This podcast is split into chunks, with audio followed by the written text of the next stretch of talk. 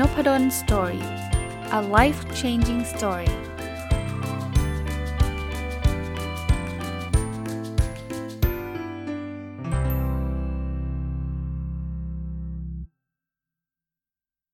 สวัสดีครับ ยินดีต้อนรับเข้าสู่นพดล Story พอดแคสต์นะครับ ถ้าฟังตรงวันวันนี้น่าจะเป็นวันศุกร์นะ ยังคงอยู่กับหนังสือที่ชื่อว่าสมองสงสัยใจตอบของคุณขุนเขาสินทุเสนเขจรบุตรนะ ก็เมื่อวานรีวิวไปแล้ว น่าจะ ยังไม่ถึงครึ่งเล่มเลยนะครับ เดี๋ยวลองดูนะวันนี้ไม่รู้จะจบหรือเปล่า ถ้าไม่จบก็ขออนุญาตต่อเป็นวันจันทร์เพราะว่าวันเสาร์จะมีรายการ Weekend Entrepreneur แล้วก็วันอาทิตย์เป็นรายการ My Book นะครับอะมาดูต่อกันเลยฮะคุณขุนเขาวเขียนบอกว่า กุหลาบงาม ถ้าดูการเติบโตของมันอย่างเดียวก็ให้ความสุข แต่ถ้าเข้าไปกำไว้จนแน่นก็ต้องเจ็บปวดเป็นธรรมดานะครับผมว่าเป็นการเปรียบเปรยที่ที่ดีนะก็คือเหมือนกับว่าเราเรารักใครสักคนเนี่ย โอเคแหละ ถ้าเราดูการเติบโตนะก็เราก็มีมีความสุข แต่ถ้าเกิดเรากำไว้จนแน่นคำว่ากำไว้จนแน่นแปลว่าอุ้ยเธอต้องทำอย่างนั้นสิ เธอต้องทำอย่างนี้สิ เธอต้องทำอย่างนู้นสิ มันก็เกิดความเจ็บปวดพวกกุหลาบมันมีหนามนะครับ ไม่ว่าจะเป็นความสัมพันธ์ระหว่างแฟนระหว่างลูกกับพ่อแม่อย่างเงี้ยอย่างอย่างพ่อแม่กับลูกก็ชัดเจนนะบางทีพ่อแม่ก็อยากให้ลูกได้ดีใช่ไหมแต่ความอยากเนี่ยเยอะเกินไป พอเยอะเกินไปก็บอกลูกต้องทำอย่างนั้นอย่างนี้อย่างงู้น สุดท้ายลูกก็อึดอัดนะสุดท้ายบางทีลูกก็อาจจะเตลิดเปิดเปิงไปเลย ก็ต้องระวังตรงนั้นด้วยนะครับอ่ามาดูต่อนะครับ รู้จักความรัก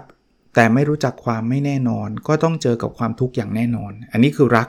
แต่ว่าแบบฉันจะต้องเธอจะต้องเป็นแบบนี้ห้ามเปลี่ยนแปลง แล้วโลกเรามันไม่มีหรอกครับไม่เปลี่ยนแปลงนะครับ โลกเรามันก็ต้องมีอะไรที่เปลี่ยนแปลง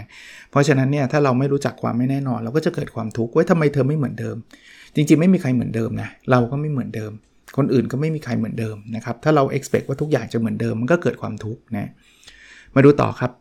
ความสุขที่ต้องรอผู้อื่นมาเติมเต็ม เป็นความสุขที่พร่องตลอดเวลาโอ้อันนี้ก็ใช่ฮะคือบางทีเนี่ยเรารู้สึกว่าเฮ้ย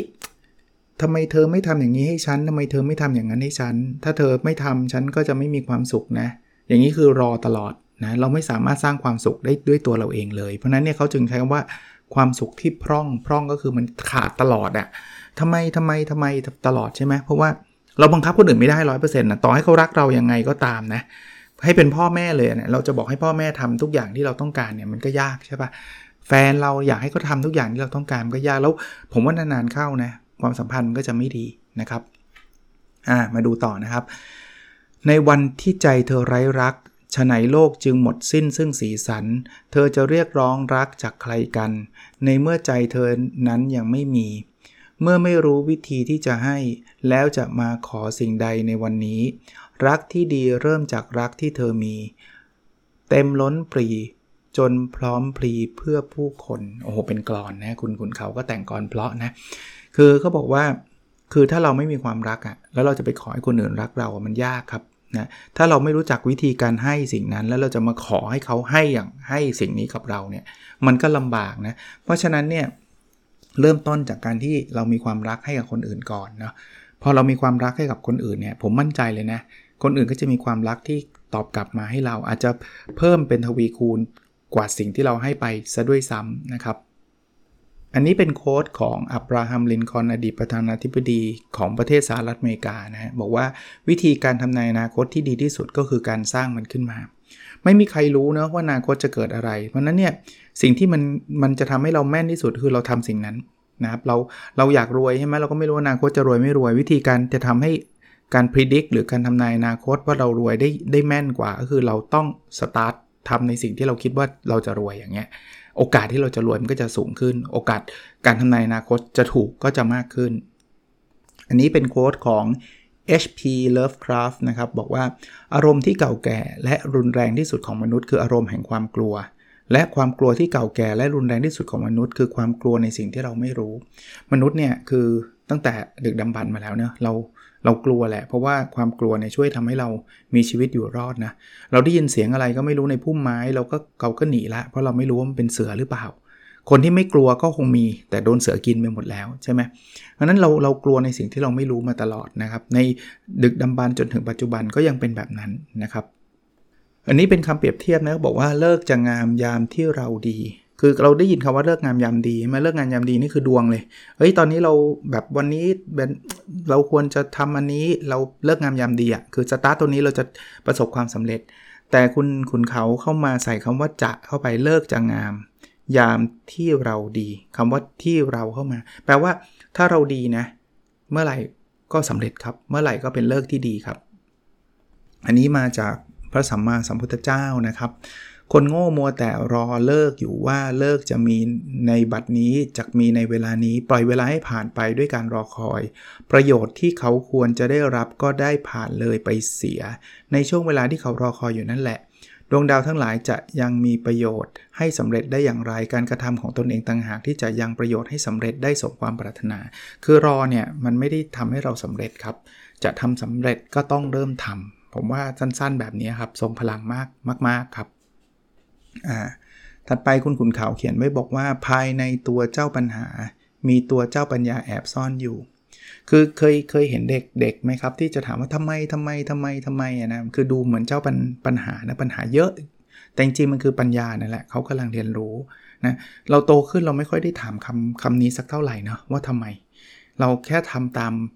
สิ่งที่เคยทำตามตามกันมาออโตเมติกอะ คือทำอะไรก็ทำไปทุกวันนี้ไม่เคย question ไม่เคยตั้งคำถามว่าฉันทำไปเพื่ออะไร ลองกลับมาถามคำถามนะ ผมว่านะ บางทีเราจะได้ฉุกคิด แล้วก็จะเกิดปัญญาเกิดขึ้น ถัดไปก็บอกว่าต้นไม้จะสวยงามได้ ก็ต้องอาศัยเมล็ดพันธุ์ที่ดีและคนปลูกที่เก่ง ฉันใดก็ฉันนั้นถ้าคนคนหนึ่งเติบโตมาไม่ดี ก็ต้องกลับไปดูที่พฤติกรรมเออที่กรรมพันธุ์และการเลี้ยงดูเขาเปรียบต้นไม้เนี่ยว่าถ้ามันเติบโตสวยงามเนี่ยเมล็ดพันธุ์ก็ต้องดีนะคนปลูกก็ต้องเก่ง คราวนี้คนเนี้ยดูมาแบบไม่ไม่เห็นดีเลย ก็ดูกรรมพันธุ์ก่อน กรรมพันธุ์ก็เหมือนเมล็ดพันธุ์ใช่ไหมแล้วคนปลูกที่เก่งก็เหมือนการเลี้ยงดู คือกรรมพันธุ์บางทีเราอาจจะเปลี่ยนไม่ได้ ไม่ใช่บางทีเราเราเปลี่ยนไม่ได้ใช่ไหมแต่ว่าการเลี้ยงดูก็มีส่วนนะนะครับ เพราะนั้นก็ก็พยายามครับถ้าใครเป็นคุณพ่อคุณแม่ ผมก็เชื่อว่าท่านมีกรรมพันธุ์ที่ดีแล้วล่ะนะครับ ท่านมีลูกท่านก็ให้ให้เวลากับลูกเลี้ยงดูลูกเต็มที่นะครับ ลูกท่านก็จะเติบโตมาเป็นผู้ใหญ่ที่ดีในที่สุด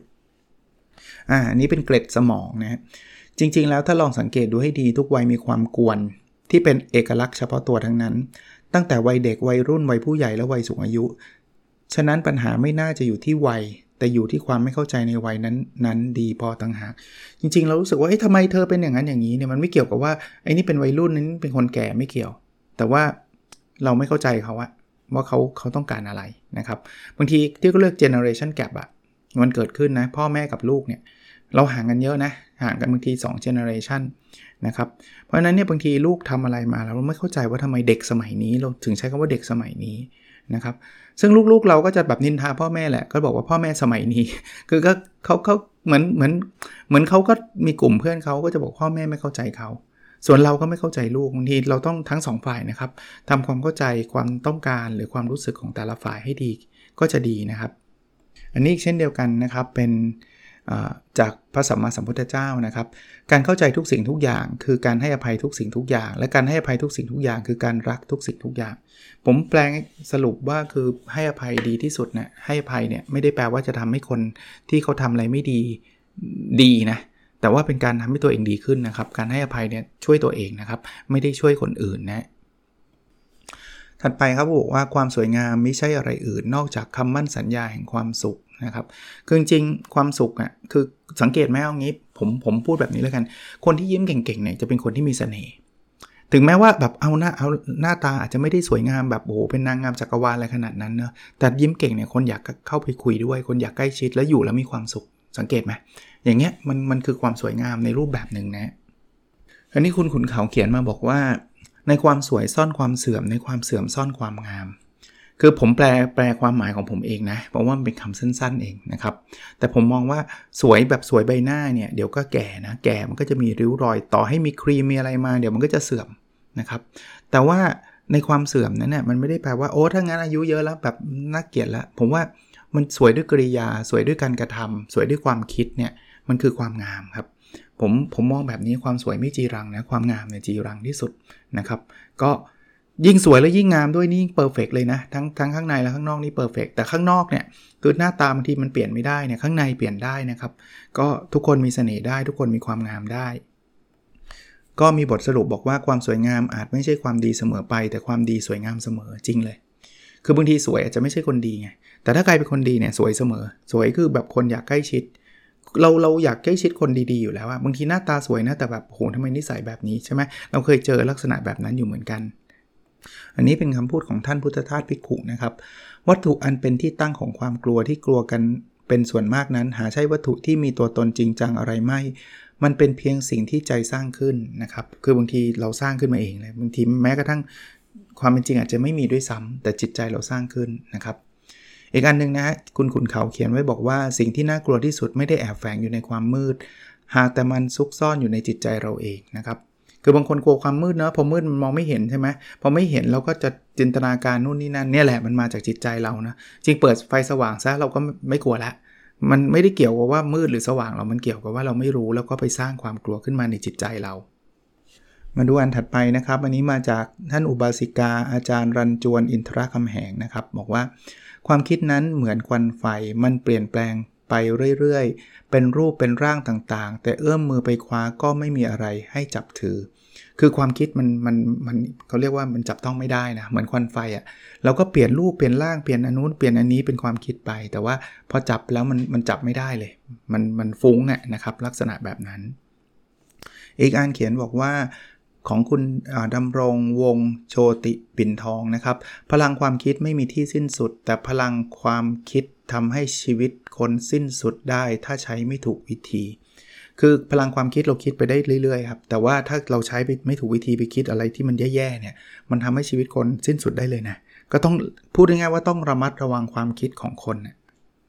มีโค้ดจากอัลเบิร์ตไอน์สไตน์เขียนบอกว่า2สิ่งที่ไม่มีที่สุดที่สิ้นสุดคือจักรวาลกับความโง่เขลาของมนุษย์ แต่ผมไม่ค่อยแน่ใจเกี่ยวกับสิ่งแรกเท่าไหร่ คือจักรวาลเราไม่รู้อะแต่ความโง่เขลาของมนุษย์นี่ไม่มีที่สิ้นสุดเลย ก็เป็นกึ่งกึ่งคำประชดประชัน ซึ่งค่อนข้างจริงเลยนะครับจากอัลเบิร์ตไอน์สไตน์ผมเรียนแบบนี้ก่อนคนจะงงว่าเอ๊ะหนังสือนี้มันเต็มไปด้วยโค้ดแบบเฉพาะโค้ดหรือเปล่าไม่นะครับ หนังสือจะมีรายละเอียดปีกย่อยเยอะแยะเลยนะครับ อันนี้ผมตัดมาเฉพาะคำคมที่ผมคิดว่าเอ้ยมันมัน มันสะท้อนหลาย ๆ อย่าง แล้วก็เอามาเล่าใส่ประสบการณ์ส่วนตัวเข้าไปนะครับ แต่ตัวหนังสือมันไม่ได้แค่รวมรวมคำคมอะไรเงี้ยไม่ใช่นะฮะตัวหนังสือจะมีรายละเอียดเป็นบท ๆ เลยครับ ถัดไปเป็นเป็นคำพูดของมาร์คทเวนนะฮะมนุษย์เป็นสัตว์ชนิดเดียวที่อายเป็น หรือจำเป็นต้องรู้สึกอายนะครับ ใช่ครับมนุษย์เนี่ยจะรู้สึกพวกนี้ได้ เราไม่เคยเห็นหมาอายเนาะแมวอายไม่ค่อยเห็นนะแต่มนุษย์เนี่ยรู้สึกแบบนี้ได้นะครับ แล้วคุณขุนเขาก็ตบตบท้ายบทนะเขียนบอกว่าเหตุผลที่สุนัขมีเพื่อนมาก เพราะมันกระดิกหางมากกว่ากระดกลิ้น คือถ้าเกิดสุนัขพูดเยอะเนี่ยเราคงไม่อยากเลี้ยงสุนัขเหมือนกันนะแต่ที่เราชอบเลี้ยงสุนัขเพราะว่ามันไม่ค่อยพูดอะมันกระดิกหางมันเจอเรามันกระดิกหางอย่างเดียวเลยใช่ปะ่ะเราจะบ่นเราจะว่าเราจะอะไรไม่รู้กระดิกหางอย่างเดียวเลย ถ้าถ้าใครเลี้ยงหมาจะเข้าใจเลยนะ ก็เพื่อนก็เลยเยอะ เราก็ชอบเลี้ยงสุนัขนะ ถ้าสุนัขพูดกลับมาพูดพูดพูดพูดพูด เราคงแบบไม่เอาแล้วไม่เลี้ยงแล้วมันกลับมันก็เหนื่อยแล้ว จะมาฟังสุนัขพูดอีกใช่ปะนะครับอ่าบทนี้พูดถึงเรื่องความฉลาดนะบอกความฉลาดที่เห็นแก่ตัวคือคนชั่วที่เป็นภัยกับของสังคมใช่เลย คือฉลาดดีนะครับ แต่ถ้าฉลาดเอาไปใช้ทางด้านลบอะเห็นแก่ตัวนะ เอากอบโกยโกงอย่างเงี้ยมันคือความชั่วเลยนะที่มันเป็นภัยจริงๆนะครับก็ต้องระวัง อย่าใช้ความฉลาดในทางที่ผิดสำหรับคนที่ฉลาดในดีแล้วครับ แต่อย่าไปใช้ในทางที่ผิด อันนี้จากท่านสมเด็จพระมหาวีรวงนะครับโง่ไม่เป็นโง่ไม่เป็นเป็นใหญ่ยากฝากให้คิด ทางชีวิตจะรุ่งโรจน์โสดที่ผล ต้องรู้โง่รู้ฉลาดปาดเปลืองตน โง่สิบผลดีกว่าเบ่ง เก่งเดียวเดียวโอ้โหชอบนะครับ ท่านเขียนไว้บอกว่าถ้าเราโง่เนี่ยโง่ไม่เป็นนะคือฉันจะต้องแบบแบบฉลาดอย่างเดียวอย่างเงี้ยก็ก็ก็อย่างที่บอกนะเบ่งเก่งเดียวเดียวเขาบอกถ้าเรารู้รู้ว่าเรื่องนี้เราไม่รู้นะเราก็จะฝึกฝนตัวเองได้ ถ้าเราแบบเฮ้ยฉันฉลาดฉันรู้ทุกเรื่อง เราก็ไม่สามารถฝึกฝนตัวเองได้ ก็ก็อย่างที่บอกครับโง่สิบผลนะดีกว่าเบ่งเก่งเดียวเดียวนะครับ ท่าน สมเด็จพระมหาวีระวงศ์ก็ได้ได้บอกไว้ ผมว่าก็ใช่นะฮะเรื่องโง่เรื่องฉลาดเนี่ยคุณขุนเขาสรุปไว้ว่ายิ่งฉลาดมากยิ่งทุกข์มากหากขาดปัญญา บอกอีกทีเน้นอีกทีสำหรับส่วนตัวผมเนี่ยฉลาดไม่ผิด ฉลาดไม่ได้เป็นสิ่งที่แย่ ฉลาดดี แต่ถ้าฉลาดแล้วไม่มีปัญญา คือฉลาดในทางที่ผิดมันยิ่งทุกข์นะฉลาดแบบโกงเก่งที่สุดอย่างเงี้ยยิ่งทุกข์นะครับอย่าไปใช้ในทิศทางนั้นสำหรับผมเนี่ยฉลาดเหมือนตัวคูณเนี่ยถ้ามันไปคูณกับ สิ่งลบมันจะลบมหาศาลเลย เพราะมันฉลาดมากไงแต่ถ้ามันไปคูณกับสิ่งบวกมันจะบวกมหาศาลเลยเพราะนั้นเราได้ตัวคูณมาแล้วอย่าไปคูณกับสิ่งลบเลยครับ คูณกับสิ่งบวกดีกว่าอ่านี้โค้ดหรือคำพูดจากองค์ทลายลามะนะครับ บอกมนุษย์เท่านั้นที่มีของขวัญเป็นสมองอันประเสริฐ ฉะนั้นเราต้องใช้ของขวัญอันล้ำค่านี้เพื่อสร้างสรรค์ ไม่ใช่เพื่อฆ่าฟันหรือทำลาย คือสมองเราเนี่ยมันแบบเราเราเราที่เราเรียกว่าเราเป็นสัตว์ประเสริฐเนี่ยเพราะเรามีสมองอันล้ำลึกมากถ้าเทียบกับสัตว์อื่นๆนะคราวนี้ ถ้าเราไปใช้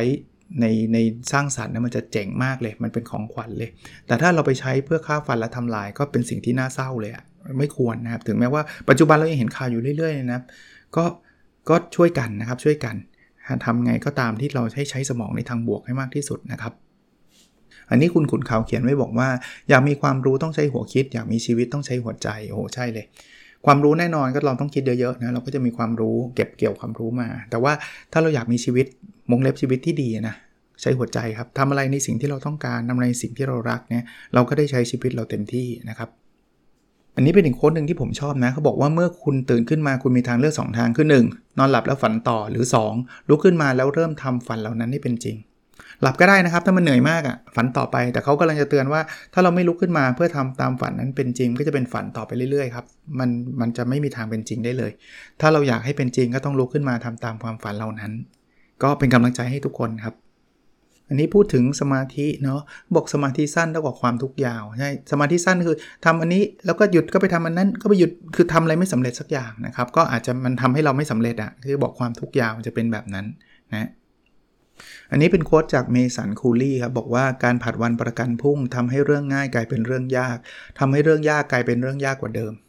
โอ้ผมว่าข้อนี้จริงแล้วว่าผมผมก็เป็นหนึ่งในตัวอย่างอันนึงนะที่คือคืออย่างที่หลายหลายคนอุตส่าห์ให้เกียรตินะว่าโอ้โหอาจารย์เนี่ยทำอะไรเยอะแยะเลย แต่ไม่ใช่ว่าผมจะทำได้ร้อยเปอร์เซ็นต์นะบางอย่างผมก็ผัดวันประกันพรุ่งเช่นบางทีงานวิจัยยังไม่เสร็จก็ไปนั่งอ่านหนังสือไปนู่นนี่นั่นทั้งทั้งที่รู้นะว่าอะไรที่สำคัญมันควรทำก่อน แต่มันก็มีหลุดคราวนี้อย่างที่บอกเรื่องง่ายกลายเป็นเรื่องยาก พอมันเริ่มที่จะ ใกล้ๆเดทไลน์เราเริ่มเครียดแล้วพอเริ่มเครียดเราเริ่มจะทำแบบอะไรที่มันลนแล้วทำอะไรที่มันมันแทนที่จะทำง่าย ๆ ก็ไม่ได้ทำเรื่องยากกลายเป็นเรื่องยากกว่าเดิมจริง ของบางเรื่องเนี่ยอย่าไปผัดเลยครับอะผมผมยกตัวอย่างเรื่องสุขภาพจะไปตรวจร่างกายเอาไว้ก่อนเอาไว้ก่อนเนี่ยบางทีมันไม่มีอะไรนะตรวจมาเนี่ยถ้าไปตรวจตั้งแต่แรกๆเนี่ยไขมันสูงก็รักษากินยาหรืออะไรแป๊บเดียวก็หาย แต่ถ้าเกิดรอให้มันเป็นแบบอะไรไปไปไกลอะ่ะคราวนี้เรื่องเรื่องยากแล้วนะครับ อย่าไปผัดวันประกันพุ่งนะอ่าวิธีการไม่ให้ผัดวันประกันพุ่งอันหนึ่งนะคือก็บอกว่ามนุษย์มักจะรักษาสัญญาที่ให้ไว้กับคนรักดีกว่าสัญญาที่ให้ไว้กับตัวเอง อย่างนี้ผมยกตัวอย่างวิ่ง ถ้าเราบอกงี้บอกว่าพรุ่งนี้จะวิ่งไงมีโอกาสเลยที่อาจจะวิ่งหรือไม่วิ่ง แต่ถ้าเกิดเรานัดแฟนกันบอกพรุ่งนี้6กโมงเจอกันที่สวนสาธารณะ โอกาสที่เราจะเบี้ยวจะเริ่มน้อยละ เพราะว่า เราจะรักษาสัญญาที่ให้ไว้กับคนรักเนี่ยมากกว่ารักษาสัญญากับตัวเอง ตัวเองเฮ้ยเดี๋ยวพรุ่งนี้6กโมงจะไปวิ่งเหนื่อยว่าไม่วิ่งดีกว่าจบ แต่ถ้าแฟนเราไปรอที่สวนสาธารณะตอน6กโมงเราจะนอนอยู่นอนหลับลงเหรอก็ก็ยากถูกไหมอารมณ์แบบนี้ลองไปใช้ดูนะฮะอีกอันนึงนะครับที่กระตุ้นทำให้เราแบบแบบอยากจะไม่ผัดวันประกันพรุ่งนะเป็นคำพูดของคุณคาเรนลัมนะบอกว่า 1 ปีนับจากนี้คุณจะหวังว่าคุณได้เริ่มต้นทำในวันนี้ ลองนึกภาพนะ ตอนนี้ ยังนึกไม่ออกว่าจะทำอะไรลองนึกภาพว่าเวลาเนี้ยของ 1 ปีข้างหน้า ถ้าคุณย้อนกลับมานึกถึงวันนี้คุณอยากให้ตัวตัวเองทำอะไร ลองคิดย้อนกลับมาแบบเนี้ยเออ เราอยากให้ตัวเองทำมนุษย์ในนี้เนาะถ้าทำแต่ปีที่แล้วนะเหมือนเหมือนตอนนี้ถ้าเราย้อนกลับไปเมื่อหนึ่งปีที่แล้วอะเราอยากให้ตัวเองทำอะไร แต่ตอนนั้นมันย้อนกลับไปไม่ได้แล้วใช่ไหม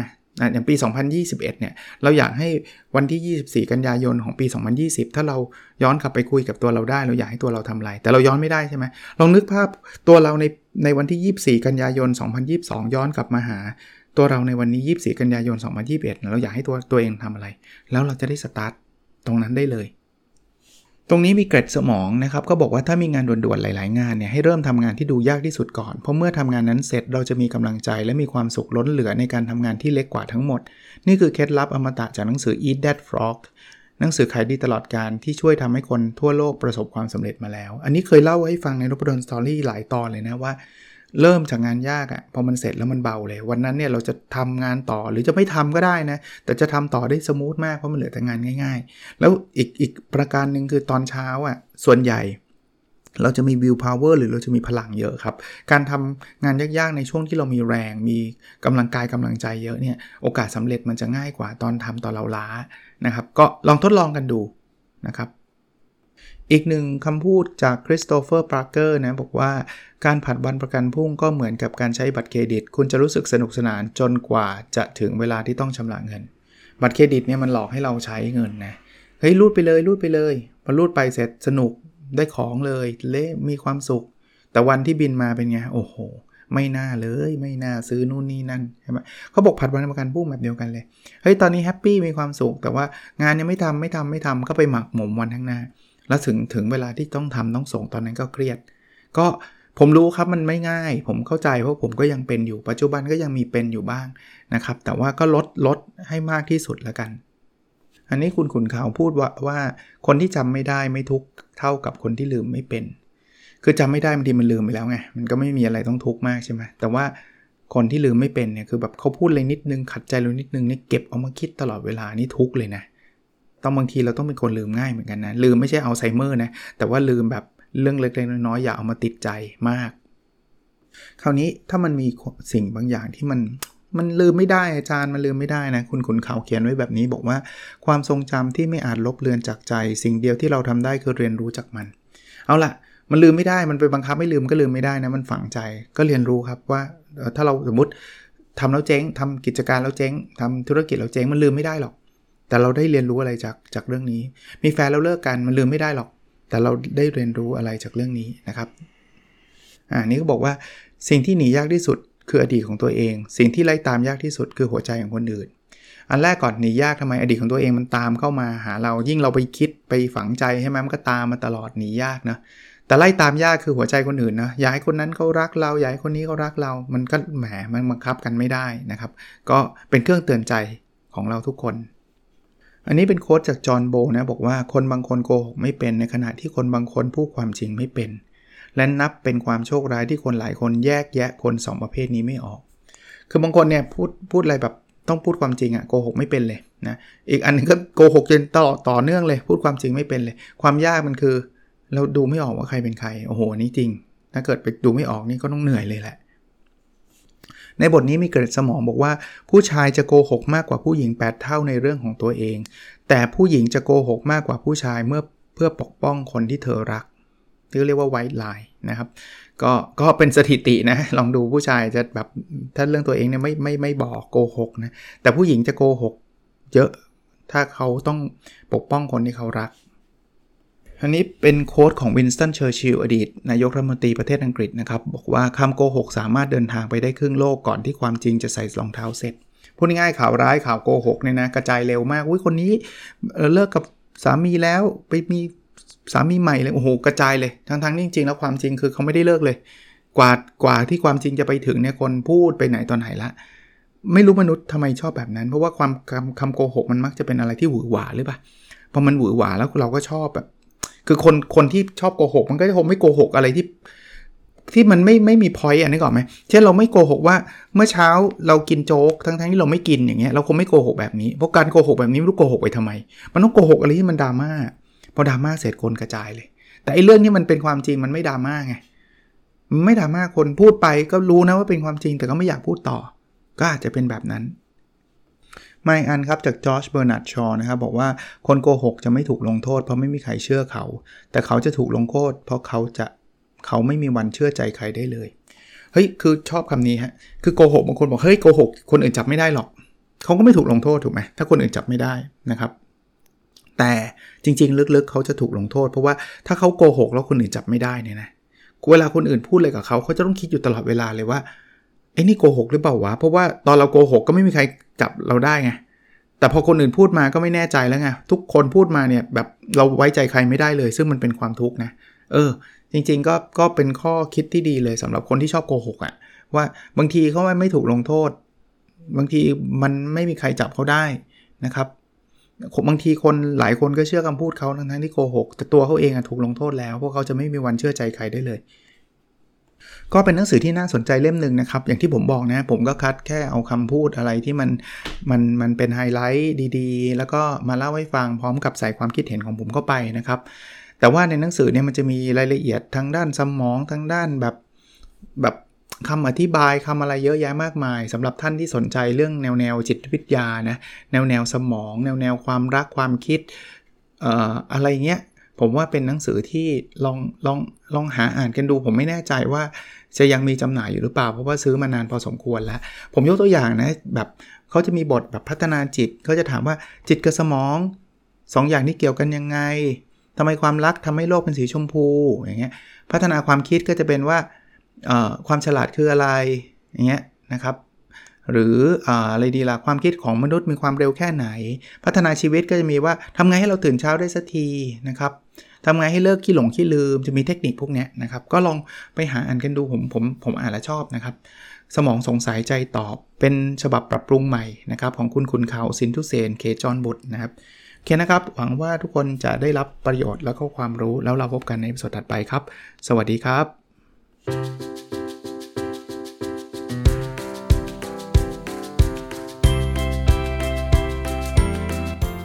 n o p a d o n Story a life changing story